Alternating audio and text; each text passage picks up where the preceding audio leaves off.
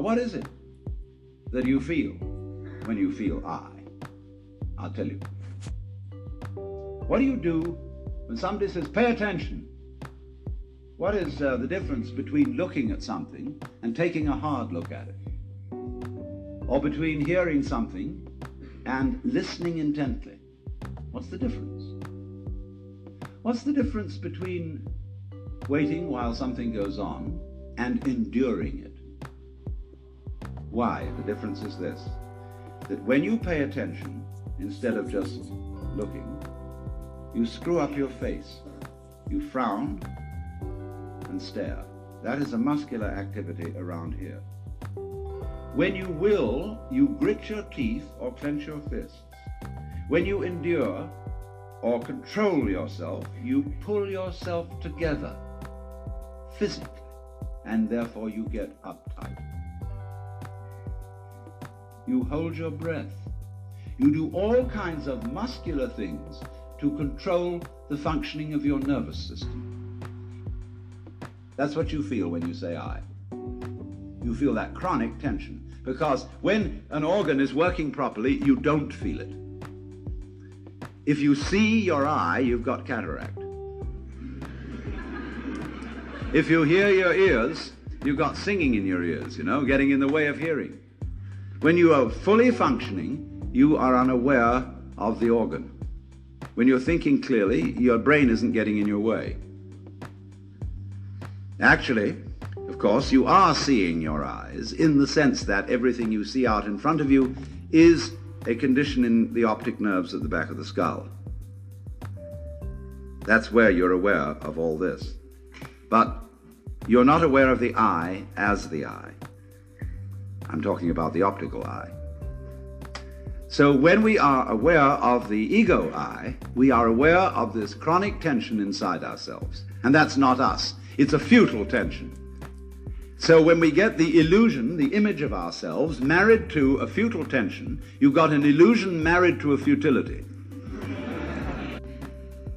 Why I feel in the face of all the problems of the world impotent, and why I somehow cannot manage to transform I.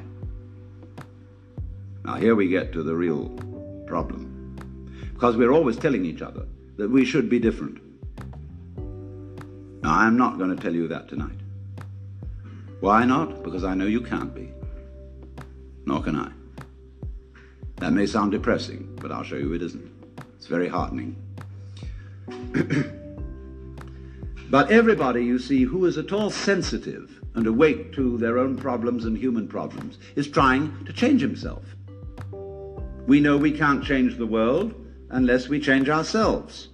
If we are all individually selfish, we're going to be collectively selfish. If we don't really love people and only pretend to, somehow we've got to find a way to love. After all, it's said in the Bible, Thou shalt love the Lord thy God and your neighbor as yourself. You must love. Yeah, we all agree. Sure. But we don't. In fact, one psychologist very smartly asked a patient, With whom are you in love against? you're going to have to sit for a long time and you're going to get the sorest legs. It's hard work. And all you wretched kids who think you're getting rid of your ego on part or something or other and uh, easy yoga, you don't know what you're in for when it really comes down to the nitty gritty. Well, you know, the biggest ego trip going is getting rid of your ego. Well,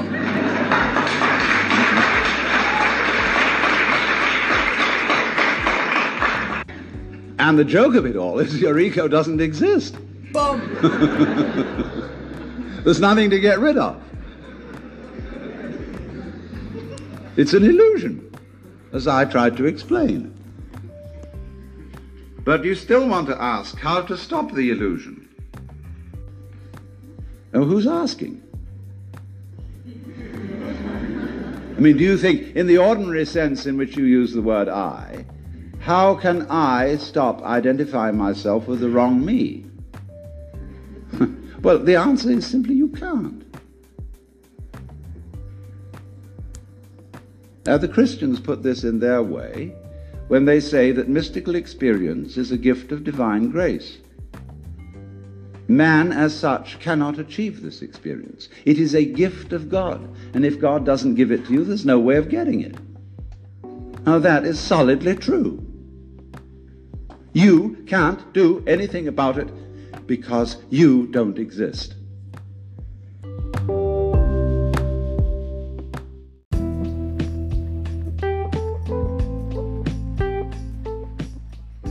So, so sad. But it's not. This is the gospel, the good news. Because if you cannot achieve it, if you cannot transform yourself, that means that the main obstacle to mystical vision has collapsed. That was you. What happens? You can't do anything about it. You're at your wits' end. What are you going to do? Commit suicide? But supposing you just put that off for a little while, wait and see what happens. You can't control your thoughts. You can't control your feelings because there is no controller. You are your thoughts and your feelings. And they're running along, running along, running along. Just sit and watch them. There they go. You're still breathing, aren't you? Still growing your hair? Still seeing and hearing? Are you doing that? I mean, is, is breathing something that you do? Do you see? I mean, do you organize the operations of your eyes? Know exactly how to work those rods and cones in the retina? Do you do that? It's a happening. It happens. So you can feel all this happening. Your breathing is happening. Your thinking is happening. Your feeling is happening. Your hearing, your seeing. The clouds are happening across the sky. The sky is happening blue. The sun is happening shining. There it is, all this happening. And may I introduce you? This is yourself. This begins to be a vision of who you really are. I still don't get it and I can't let go of it. I. I. I because I'm trying to get it and I'm trying to control it. That's why I'm not getting it.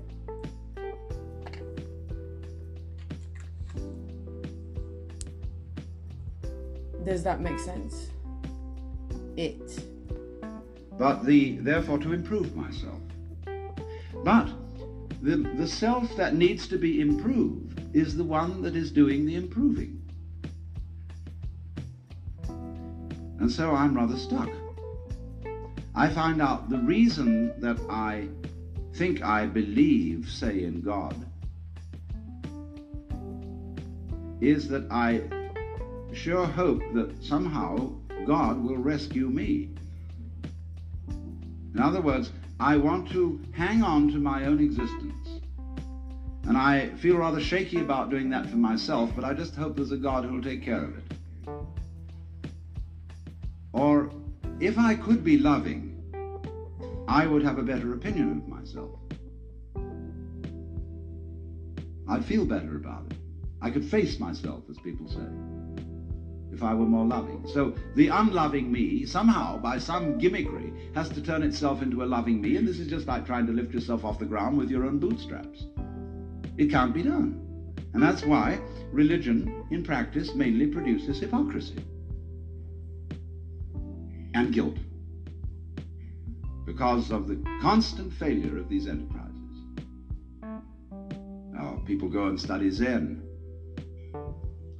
and they come back and say, wow, getting rid of your ego is a superhuman task. When I was at my deepest in my anorexic self, um, my average clothing size was two to four UK. Do you know what that is? That is a child's size. and uh, mostly. Uh, uh, I remember going uh, going out shopping for clothes, and uh, I would end up buying from the kids section things like underwear, and because nothing else f- really fit me from from from the female section. Um, so it's just it's just uh, really sad, um, and now I think I'm somewhere. So the thing about clothes is that the upper size of your body will be different in size to your bottom, lower part of your body. So my st- here I'm still a size maybe four, and the lower, uh, the bottom bit is probably a six, a six. But then I still have uh, some leggings from before, which are size four, that still fit me, perfectly fit me. So uh, again, very low size to the average size per country. The average size in female uh, is a female size is uh, probably 14 to 16. So, yeah.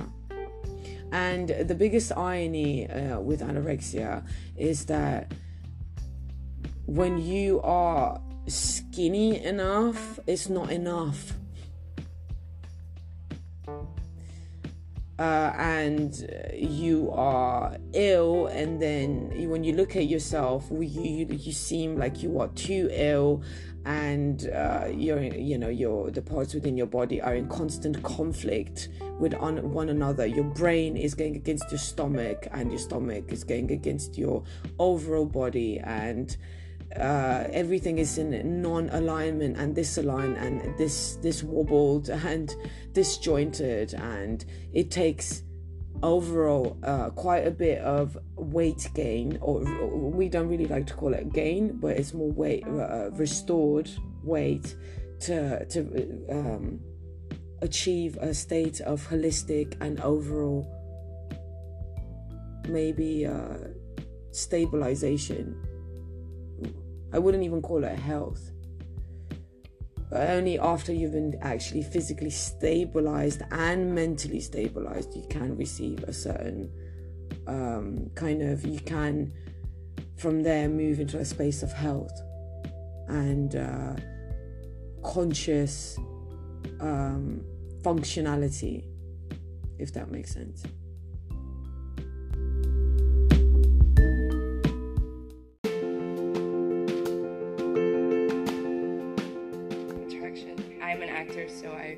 work in the theater, and I was backstage one night and I was feeling a little down. And I listened to one of your recordings, and you told a girl that in order for the love of her life to come in, all she had to do was just think about blue glass and butterflies. And I was thinking, well, what is my blue glass? Like, what would that mean for me?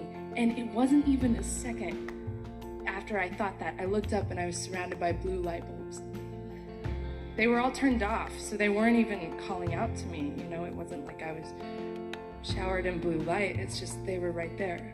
So that, yeah. Well, the universe is abundant with evidence of your power. And in any moment that you stop working against your own power, then the universe says, Here you go, here you go, here you go, here you go, here you go. Yeah. Isn't that nice? Yeah. Yeah. I found you in March, and my life has done a complete 180. I have a job that I love. I got an agent. All of these things that mattered very much to me started manifesting. My issue is this. Because, and let's talk about why before we start. Before I, before I put all the rocks on the trail. And the reason for that is because your vortex had all of these things in it already, all gestated already for you, and something that you began hearing as you began listening to us caused you to be in the receptive mode where you began letting more of those things in. That's all that it was. So you can do that with anything. But issues are harder, aren't they? Yeah. Because something in me thinks that certain issues are bigger than blue light bulbs. But here's the question that we have for you before you get into it. So these things that began happening Are you saying you weren't worried about them? You weren't working against them? I just decided to chill out. So you were before. I was thinking very hard about agents, relationships, money job that I like, fulfillment. So you decided to chill out, and you just did that again. I just did it right Sitting there, you just said, I've just decided just to accept that it's probably not going to happen, and I'm not going to die. It's okay. That's exactly what I, I thought. You know what? I'll be okay because I'm getting a lot of wisdom and it's, it's happening anyway. So, what is the issue, and how can you apply the same thing to that? Go off and think about it on your own. I have a. there is a co creator in my life who has really taught me about unconditional love. Like, I've really had to learn that because of this. And So, are you in the same position that our friend is, that it's so up close that you just can't ignore it? I think a little bit. This is what happens every time. Is that person under your chair? Pretty much. Pretty much. Very, very close. Every time I come into alignment, this person comes into my life and we have this beautiful season together of just bliss and playing with each other. Exactly what you were describing, where just the best of yourself comes out and plays with the other person, and you, you don't really need anything from them other than just you're creating together. So that's happened like three times. And then something happens where one of us gets scared or one of us wants to, you know, I like you so much, I need to nail you down. Like, I need to, like, let's make this something. And it just, it, it gets rickety. It gets rickety because it's so charged. So, does it feel to you that you are the nailer downer, or is the other? The first time I think it was them, it's been both of us, but lately it's been me, and I actually. Let's clarify this. So, it goes along and it goes really good, and then I do this thing that doesn't work, and then it doesn't go good. So, Abraham, I need your advice. What was the last thing? So? Abraham, I need your advice. So, it goes along, it goes really good. Oh, so good. And then I do this thing that always ruins it. So, Abraham, I need your advice. And we say, just don't do that thing that ruins it. And you even told us what it was. You told us exactly what it was. And it's the thing you didn't do in the chair just now. You almost did it, and then you stopped doing it because you know it doesn't work, so you stop doing it. So you stop doing it relative to an agent, you stop doing it relative to that, you stop doing it relative to that. You know how to stop doing it. Mm. Mm. Why don't you stop doing it relative to this? In my mind, it's bigger. I want it. I actually want this more than I want, even want. Wait, you want that more than being in the hot seat with us? Oh,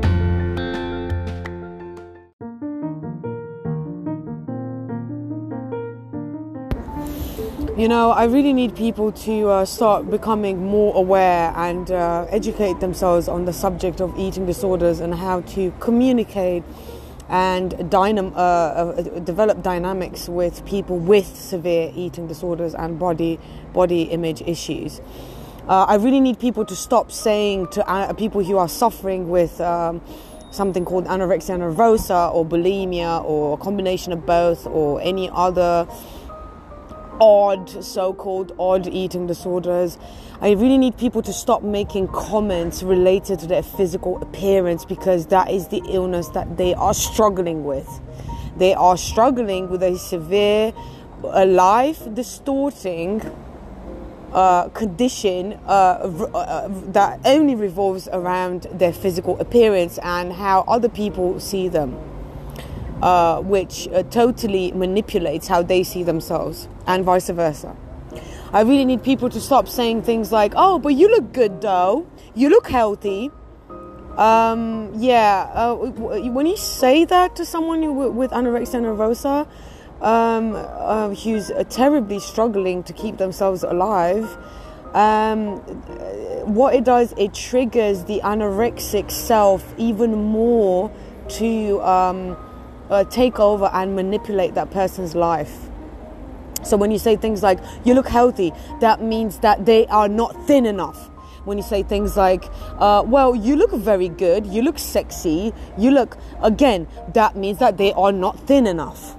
So, um, um, um, uh, uh, yes, um, I do agree that um, the person will stop getting triggered when their illness is fully healed and cancelled out, you know, with the help of uh, therapists and hospital treatment. And but in the meantime, I really need people to not make any positive slash negative. I know I'm shouting, um, but I'm very, very, very triggered at the moment, and. Um, uh, I know a lot of people who are suffering uh, with eating disorders relate to what I'm saying because we are struggling.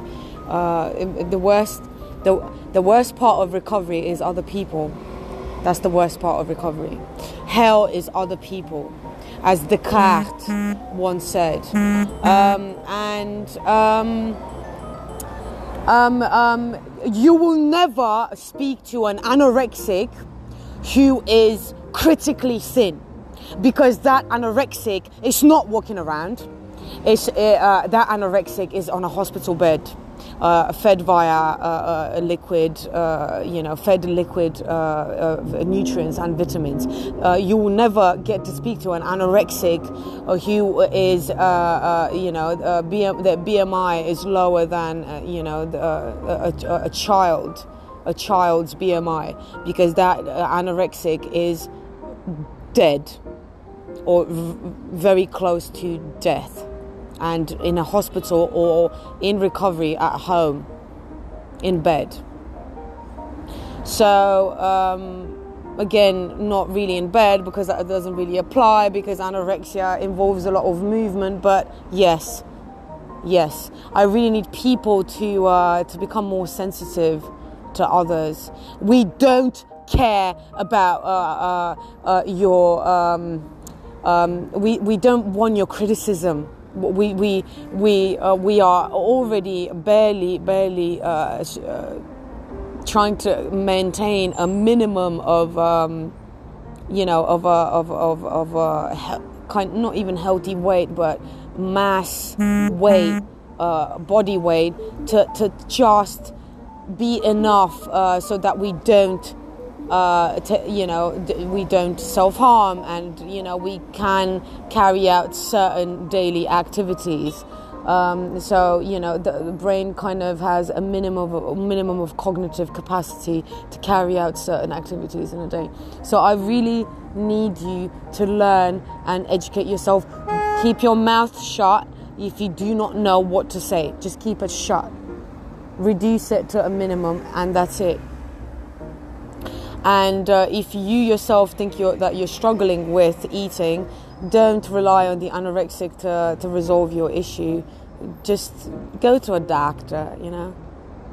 I just, I just want you to go and see a doctor yourself. Don't, um, yeah.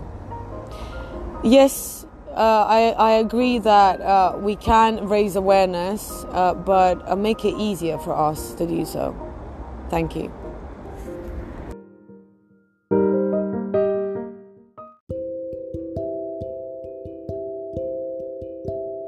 It's funny how um, straight people, uh, straight people who are homophobic, uh, they uh, have the audacity to wear designer clothes that were stitched, hand stitched by gay people. And uh, I don't really see uh, I don't really see any logic in that. I don't, I don't, yeah. So, this is why we need the gays to get involved with our society and dress the straights.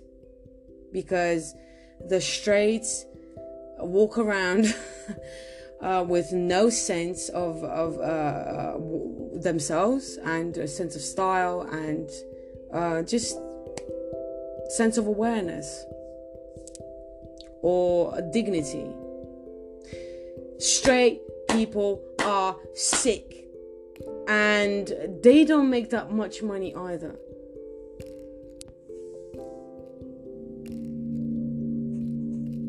Now you see, it's true, we mustn't give the show away. That's why there are esoteric teachings. But on the other hand, there is another opposite extreme, uh, which is not realizing that the show is a show. And that's as bad as giving the show away. So you have always, when you are in the theater, say you go to the movies, and you go to see some great horror movie, you know, awful thing.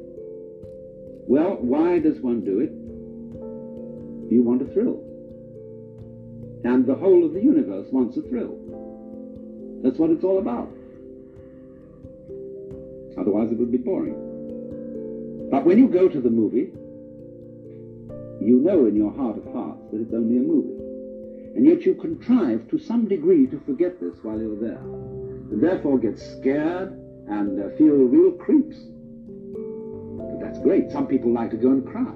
They go and see some tragedy and just love to weep because it's a catharsis. It uh, gets all the salt out of you or something. I know. And uh, uh so uh, you, you, you, you do this thing.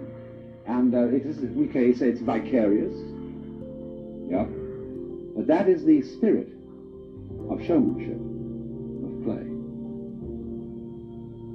So one might say then that uh, it is possible in this life to attain a sort of metaphysical courage in which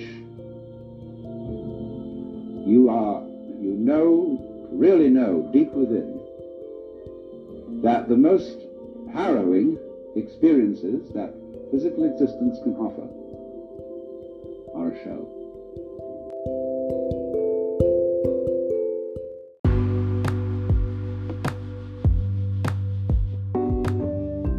Uh, another act- actress who used the method acting um, to support her role is Angel- Angelina Jolie in um, the film called Gia. She uh, impersonated uh, an Italian supermodel who uh, died of a heroin overdose. Um, and uh, he was very highly paid at that time. I think it was late 80s. Um, and um, after the, the the role, I think she did she was she offered an Oscar? I think so. Yeah. Um, for the role. So after her her role, um, she she exhibited some some crazy some crazy uh, behaviors. Um, first of all, her physical appearance completely changed because when you become this other person that you're impersonating, whether it's for your own benefit because you want to mend the gap between yourself as the central point of focus and this part within you. Um, whether you know you want to reach uh, kind of not a compromise because compromise means i take a little bit of pain you take a little bit of pain. But um, kind of uh, get to know this other part within you so that the conflict that exists is not subdued and silent but it's uh, that's interesting live on stage i'm talking about me- method acting. Um, is how how relevant is that?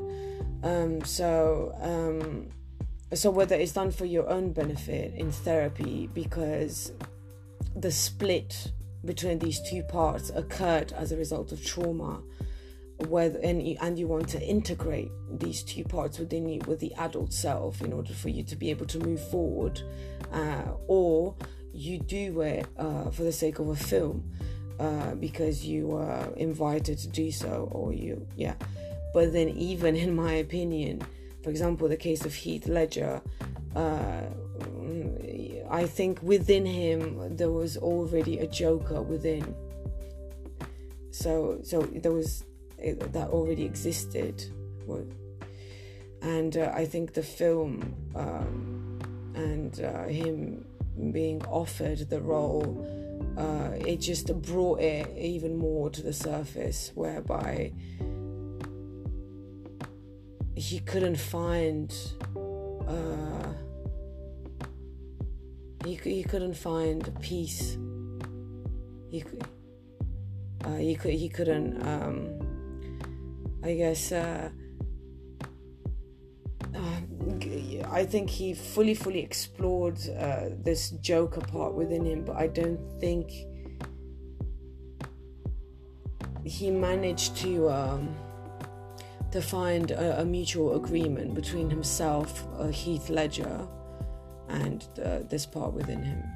and uh, I think yes, at first it was by choice uh, t- that he um, started cha- channeling it uh, for this role, and then uh, after that, I guess it just uh, it just be- became uh, it, he became possessed, and he started living his life and his personal life uh, from uh, only from from from you know the, the, the jo- Joker's filter um, with this filter on.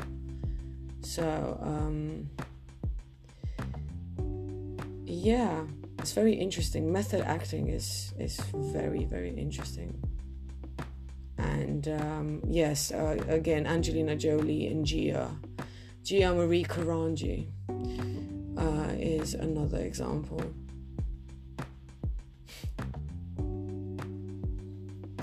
Yeah.